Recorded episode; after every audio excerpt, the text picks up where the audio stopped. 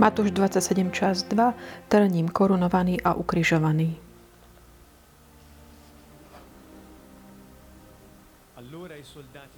Vladárovi vojaci vzali Ježiša do vládnej budovy a zhromaždili k nemu celú kohortu.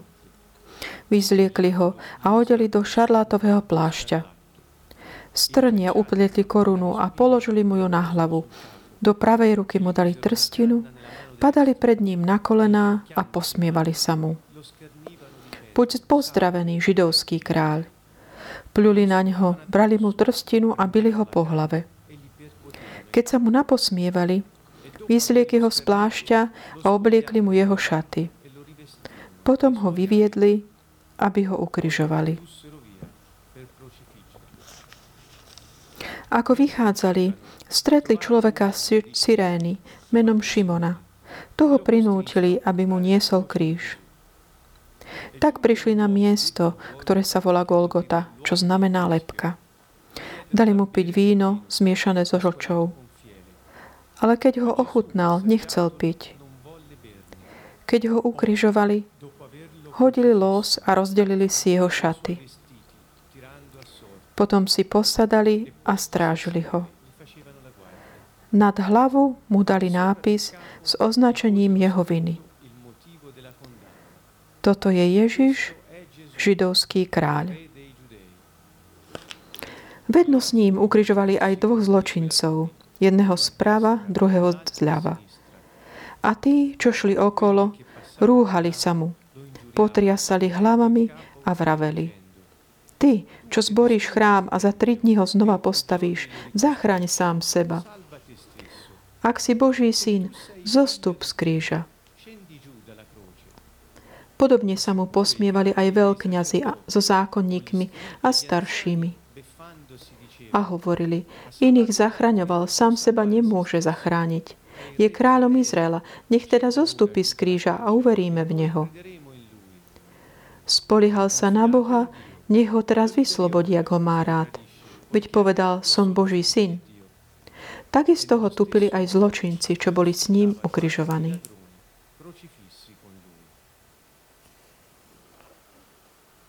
Srdečný pozdrav všetkým zo Sieny z Kanton Vovo.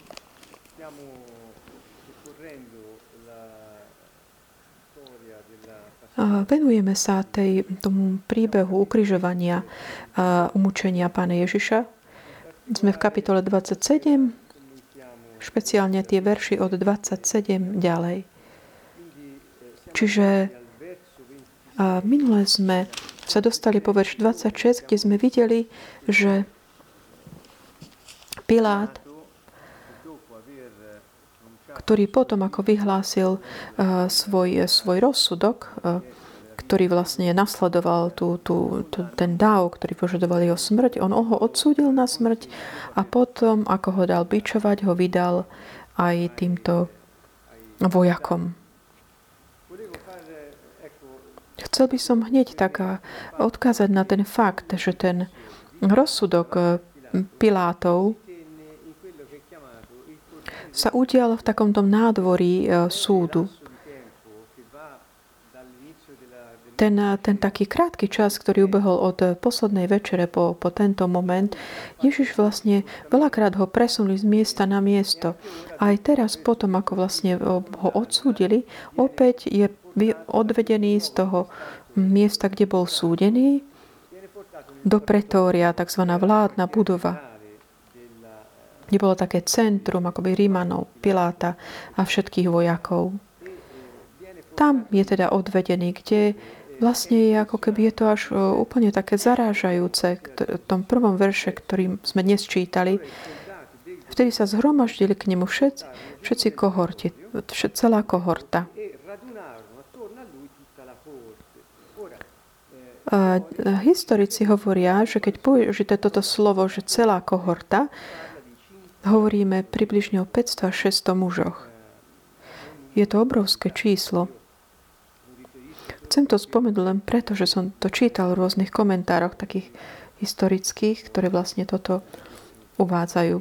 Hovorím obrovské číslo, pretože nepomerné, pretože keď išli ho zajať, bol s ním tiež e, zástup s palicami a všetkými. Ale on hovorí, že ja nie som zločinec, veď vždycky som hovoril verejne, mohli ste ma zatknúť v ktorom akýmkoľvek momente. A tu dokonca ešte je zverený a tej zúrivosti, zlobe tých 500, ak nie 600 vojakov rímskych, ktorí majú k dispozícii niekoho kosma, komu sa môžu vysmievať a, a rániť ho a byť. Zdá sa, ako keby v tejto chvíli všetky veci, ktoré sa diali, naberajú takú dimenziu, ktorá je ako keby na, úplne nadľudská.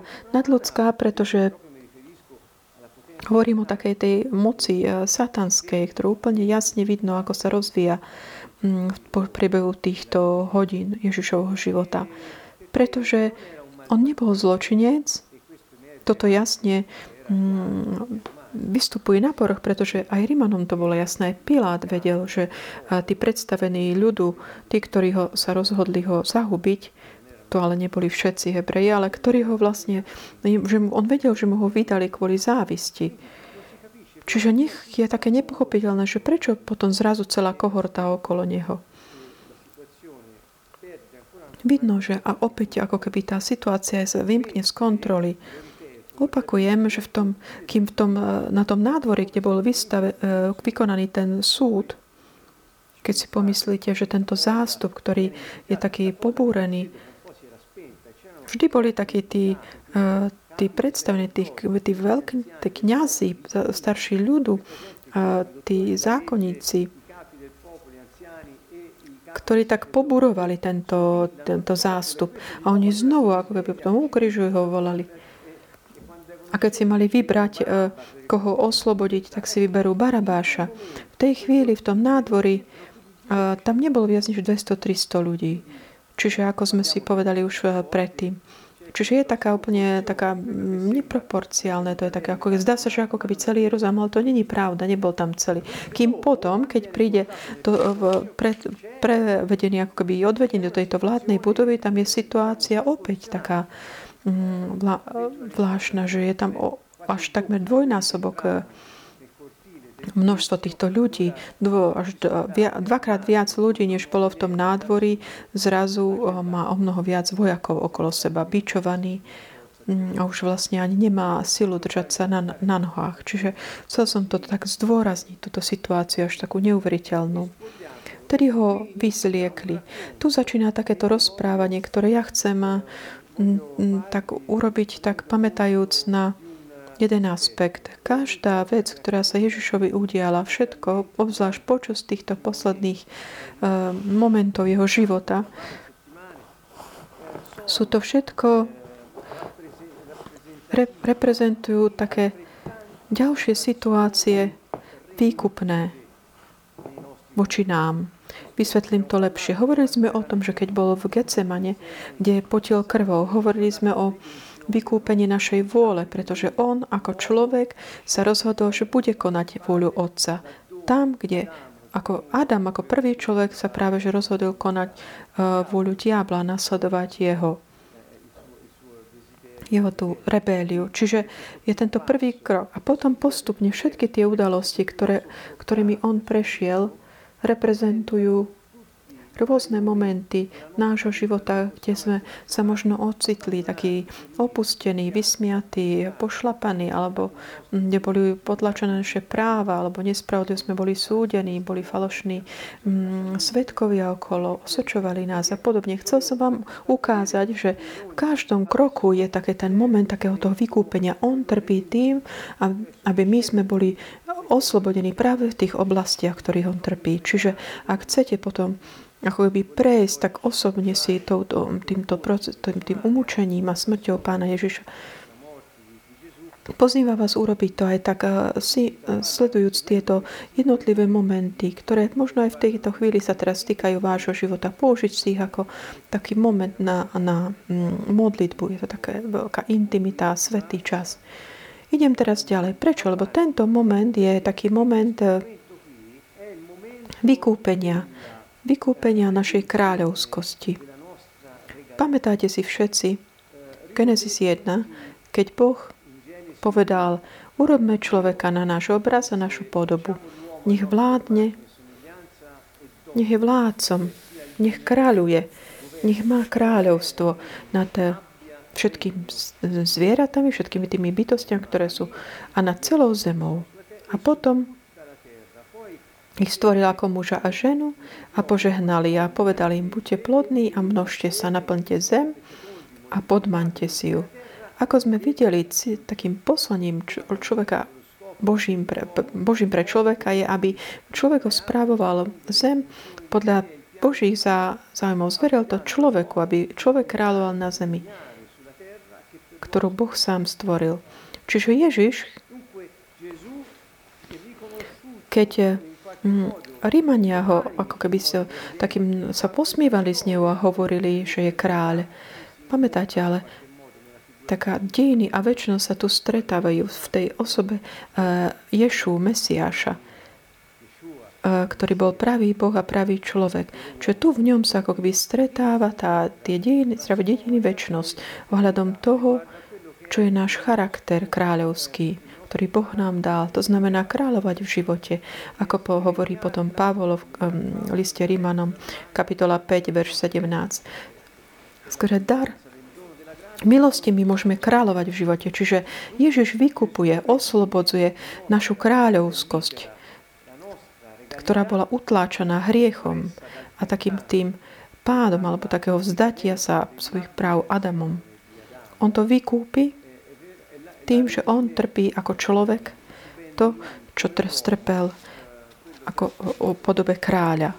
Čiže tu vidíme veľmi jasne. Čiže on, pomyslite, je obklopený, obklopený tými stovkami vojakov, ktorí sú pripravení sa mu posmievať a ubližovať mu. Oni ho a dajú mu šarlátový plášť, ktorý je znamenie e, kráľovskosti. Strania opletú korunu a položia mu ju na hlavu či ho zaudejú ako kráľa.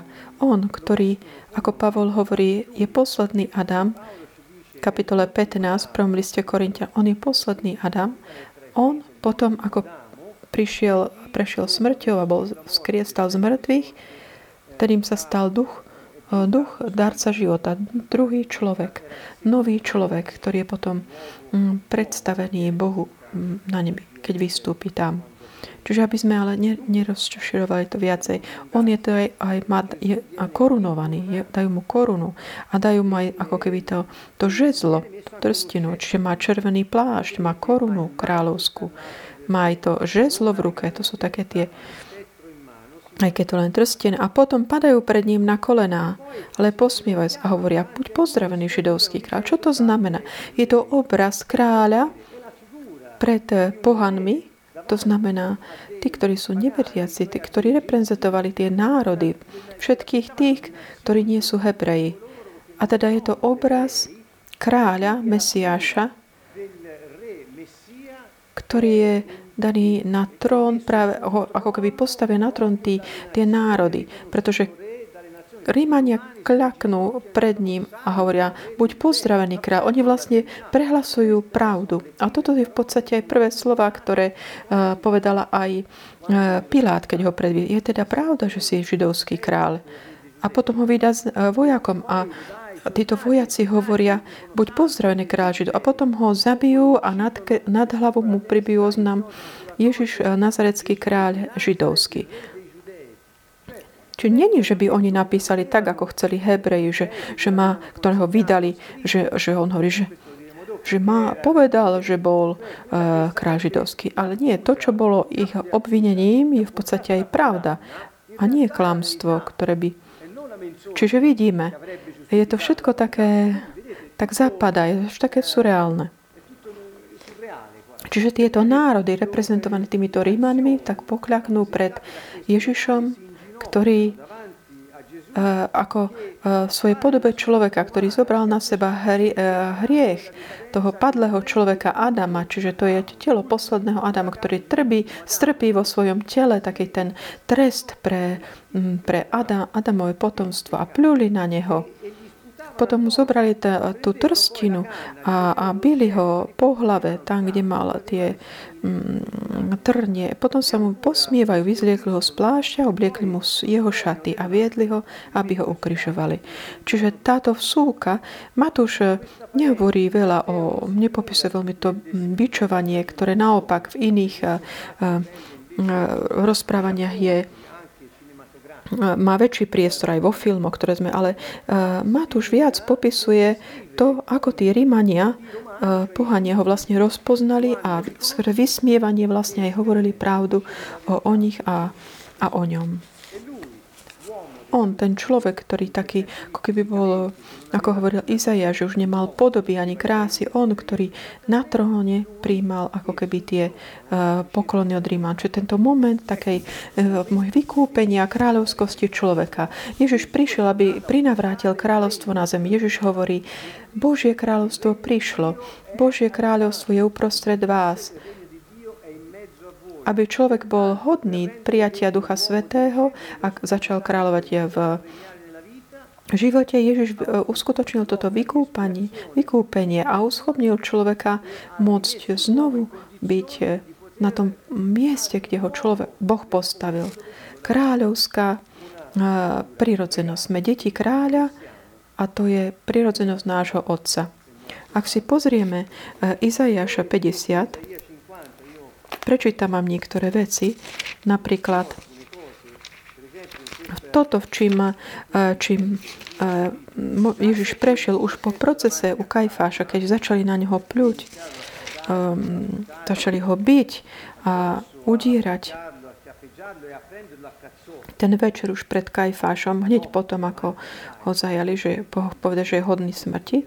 Potom ďalej aj Rímanie ho obyčujú, vysmievajú sa mu, plujú na neho a bijú ho. V kapitole 50 prorok Izaiáš predpovedal, Duch Svetý skrze tohto proroka povedal, nastavil som svoj chrbát tým, ktorí ma byli, aj moje líco tým, ktorí ma uh, byli. Nezakryl som si tvár pred urážkami a na pľuvancami. Ak máte možnosť prečítať si uh, kapitoly 49 až 53 uh, v proroka Izajáša, uvedomíte si, ako písmo hovorí presne o tomto kráľovi, o tomto služobníkovi pánovom, ktorý mal prísť a ktorý bude uh, ako keby z no, 49.7, ktorý bol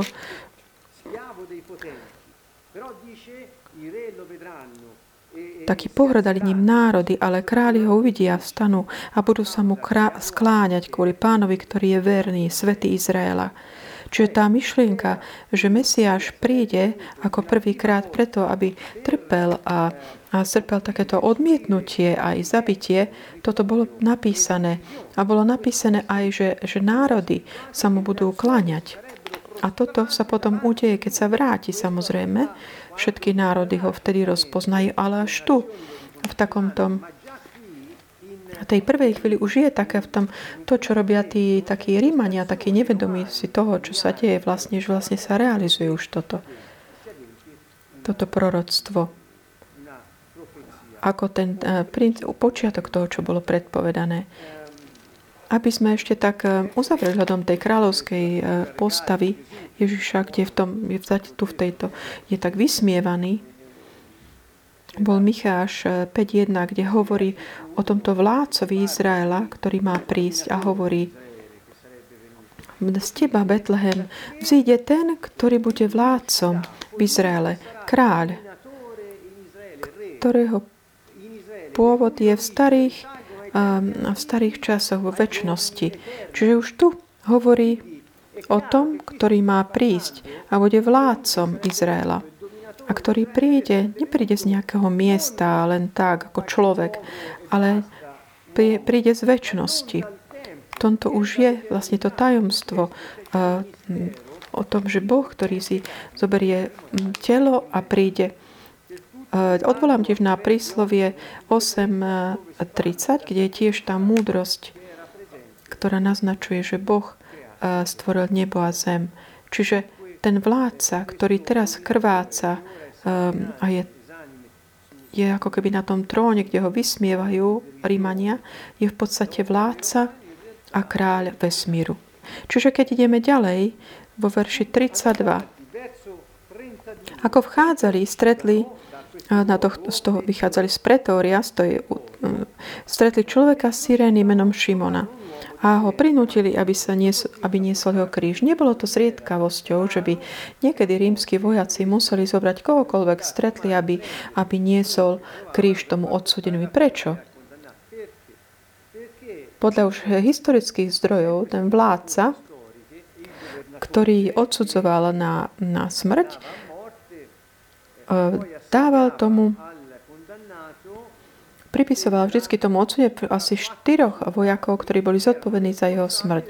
Títo štyria vojaci museli sa uistiť, že ten, ktorý bol odsudený, mal prísť, ak živý ešte na to miesto popravy, musel byť pribitý na kríž, lebo ukázali, aby ukázali teda, že aký, ktorý bol ten trest v, v takomto prípade, keď niekto išiel proti uh, nejakému príkazu a potom tam zomrel na tom kríži. Čiže oni boli za to, títo vojaci, zodpovední. Preto ho tak teda aj strážili potom tento aspekt je dôležitý. Prečo teda on musel, niekto iný musel niesť kríž? Že oni chceli, aby zabezpečili, že príde ešte živý na to miesto popravy. Takže tento Šimon Sirenejský bol jeden z mnohých tých e, pútnikov, hebrejov, to je moja taká dedukcia, ktorý tam bol kvôli pásku, aby oslala pásku, prišiel do Jeruzalema. Keď prišli teda na to miesto, na tú Golgotu, čo znamená uh, lepka, bolo, v latinčine to bolo premenené na Kalvária. Čiže privedli ho na toto miesto, Golgota, a hovoria, že volá sa lepka. Hovorí, že volá sa tak kvôli tej forme, ktorú mala. Hovoria niektorí, lebo to bol taký vrch. Ale toto není jasné. Vieme, že to bolo miesto, ktoré sa volalo takto, lebo to bolo miesto tých poprav tam. Čiže tá, tá lepka reprezentovala ako keby tú smrť. Nie preto, že by to bola uh, nejaký vrch tej formy. A tam mu teda dali to víno, ktoré bolo zmiešané so žočou. Ale keď ho ochutnal, nechcel piť. Mnohí v tomto chcú vidieť ako takú Ježišovú túžbu, ne, neprijať nejakú anestézu, ako keby si tak, ale chce tak trpieť, ako keby naplno to, čo mal, pretože on re, realizoval to dielo vykúpenia. Čiže v tom, že on e, zobral na seba ten trest a naozaj ho tak do, dokonal, ako keby strpel ten trest, on vykupuje tých, ktorí už nemusia byť tomu trestu viac vystavené. Ten vykúpi znamená e, právny ako pojem, to znamená, že oslobodil zaplatiac cenu výkupnú on nevinný žije, e, pre, prežíva ten trest za toho vinného a tým pádom ten vinný už je oslobodený a nemusí byť potrestaný. Aj my v našom právnom systéme máme takýto princíp. Volá nebis in idem. To sú latinské slova, ktoré znamenajú, že nech e, nie je e, ako keby dvakrát trest aplikovaný na, za ten istý skutok. Toto nám pomôže pochopiť takého zmyslu toho vykúpenia. On až dokonca ako keby chcel prejsť tým, tým vykúpiť všetko, to, čo mohol. To, aby všetci takto vidia títo, hm, ten fakt, že on od, odmietol to víno. Potom, ako ho ukrižovali, napríklad, že ho mali ukrižovať, bolo napísané v Žalmoch, Žalmoch 69.21 a ďalej bolo napísané, že do, do jedla mi dali žočia, keď som bol smedný, napojili ma octom. V Šalmi 22 hovorí, okľúčuj ma stádujúce, otvajú na mňa svoje papule ako lev, čo plenia reve.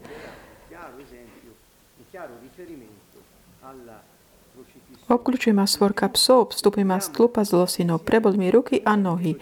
Ďalej knih Zachariáš 12.10, kde hovorí, nad Davidovom domom, nad obyvateľom Jezar vylejem ducha milosti a príhovoru. Oni budú hľadiť na mňa, na toho, ktorého prebodli. A budú smútiť, ako sa smúti pre jediného syna. A budú naozaj horko plakať, ako sa oplakáva je prvorodený. Potom si rozdelili jeho oblečenie losom. Aj toto bolo predpovedané. Vždy v Žalme 22, ak si chcete prečítať tie mm, časti Biblie, kde, sú, kde sa nachádzajú tieto proroctva, môžete si zobrať Žalm 22 a Izajaš 53. A nad hlavu mu dali nápis dôvod jeho ukryžovania. Toto je Ježiš židovský kráľ, alebo Ježiš nazarecký kráľ židovský. Hebrejskom mm, jazyku, v hebrejčine aj v gréčtine to bolo napísané aj v latinčine. Pre, aby všetci mohli čítať v tých, v tých dňoch, tam bolo veľa eh, hebrejov, ktorí prichádzali ako pútnici z, celej, eh, z celého stredozemia. Preto bolo troch jazyk hebrejčine, tie slova, ktoré boli napísané na kríži, museli, mali teda byť Ješua, Jahúša, Ješua a Nazari, Hanadzori, čiže e, tie písmená pre nás sú Y, H, v hebrejčine, Umelek, dvojtévo, Hajudim, to je znovu H. H. Čiže tieto, tieto iniciály týchto slov Y, A, K, dvojité, H, dvojité V a H, to sú vlastne ten tetagram, to znamená meno, ktoré 200 rokov Hebrejom bolo zakázané um, uh, vyslovať, lebo to bolo trest rúhania. Čiže, čiže nad týmto mužom, ktorý bol taký znietvorený, ktorý tam zomieral, vylial všetko svoju krv tam na kríži, bol pribitý na drevo a tam bolo napísané Jahve. Ten, on je Boh. Čiže v podstate, keď okolo chodili, videli jeho, kde bolo napísané tieto Boh. Čiže, pretože Hebreji sú oni veľmi rýchlo vidia iniciálky slov v dôležitej vete. A z toho potom si vedia ako keby vyčítať taký ukrytý význam tej uh, ako keby cifrované posolstvo. Tie inici- a, a on preto, keď ho išiel hovorí, nepíšte toto, nepíšte toto. Lebo v skutočnosti, uh, že to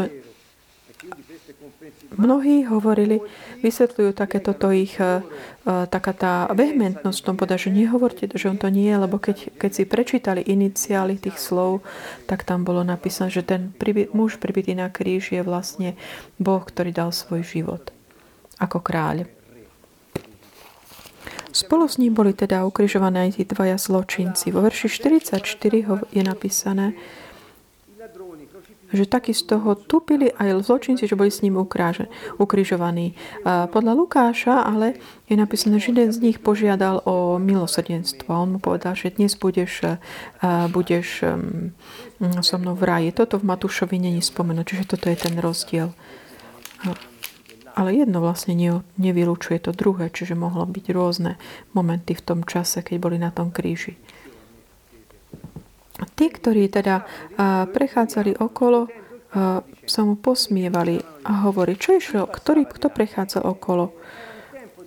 Bol čas púte taký v Jeruzalém, ako sme videli viackrát. Čiže boli tam, bolo tam mnoho ľudí, ktorí pri, e, prišli až na to miesto do svetého mesta. A v tomto vidíme, ako títo ľudia robili rôzne. Oni idú okolo a vysmievajú sa mu. Potriasajú hlavami a hovoria, ty, ktorý zboríš chrám, zachraň sám seba. Prvé, čo mu hovoria a pri, akože pripomínajú tie veci, ktoré Ježiš hovoril, hovoriac o svojom tele, o tom, že on bude skriesený. A potom toto sa stala takou, ako keby takou legendou tam. Prečo? Pretože počas toho procesu pred eh, Kajfášom, tí falošní proroci, ktorí ho, boli, teda falošní svetkovia, ktorí tam boli pozvaní, tí mm, hovorili, že aké bolo obvinenie? Ten, ktorý povedal, že on zničí chrám a že za tri dní ho postaví.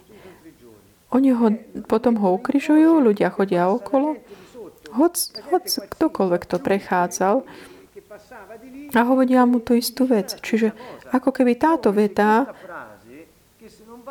ktorá práve v Evaniu podľa Matúša je privedená ako veta, ktorú on povedal svojim učeníkom, ako by táto sa stala takým verejným majetkom a stala takou legendou o ohľadom tohto človeka tak nepohodlného. A ďalej, ak si Boží syn, zostup z kríža. Čiže prvé obvinenie bolo, tí, čo robili tí, faloš, tí svetkovia pred Kajfášom, že ak si Boží syn a že tá otázka Kajfášova. A tí veľkňazia so zákonníkmi a staršími tiež sa posmievali, hovorili, zachránil iný a teraz nemôže seba zachrániť. On je kráľ Izraela. Čiže používali opäť tie slova, ale ich vlastne určitým spôsobom aj prehlasovali. A hovorili, nech teda zostýpe z kríža a my uveríme v Neho. Tu je až taký aspekt také, že potrebujeme nejaké znamenie. Hovorili to ale v podstate posmievajúcom, ale v skutočnosti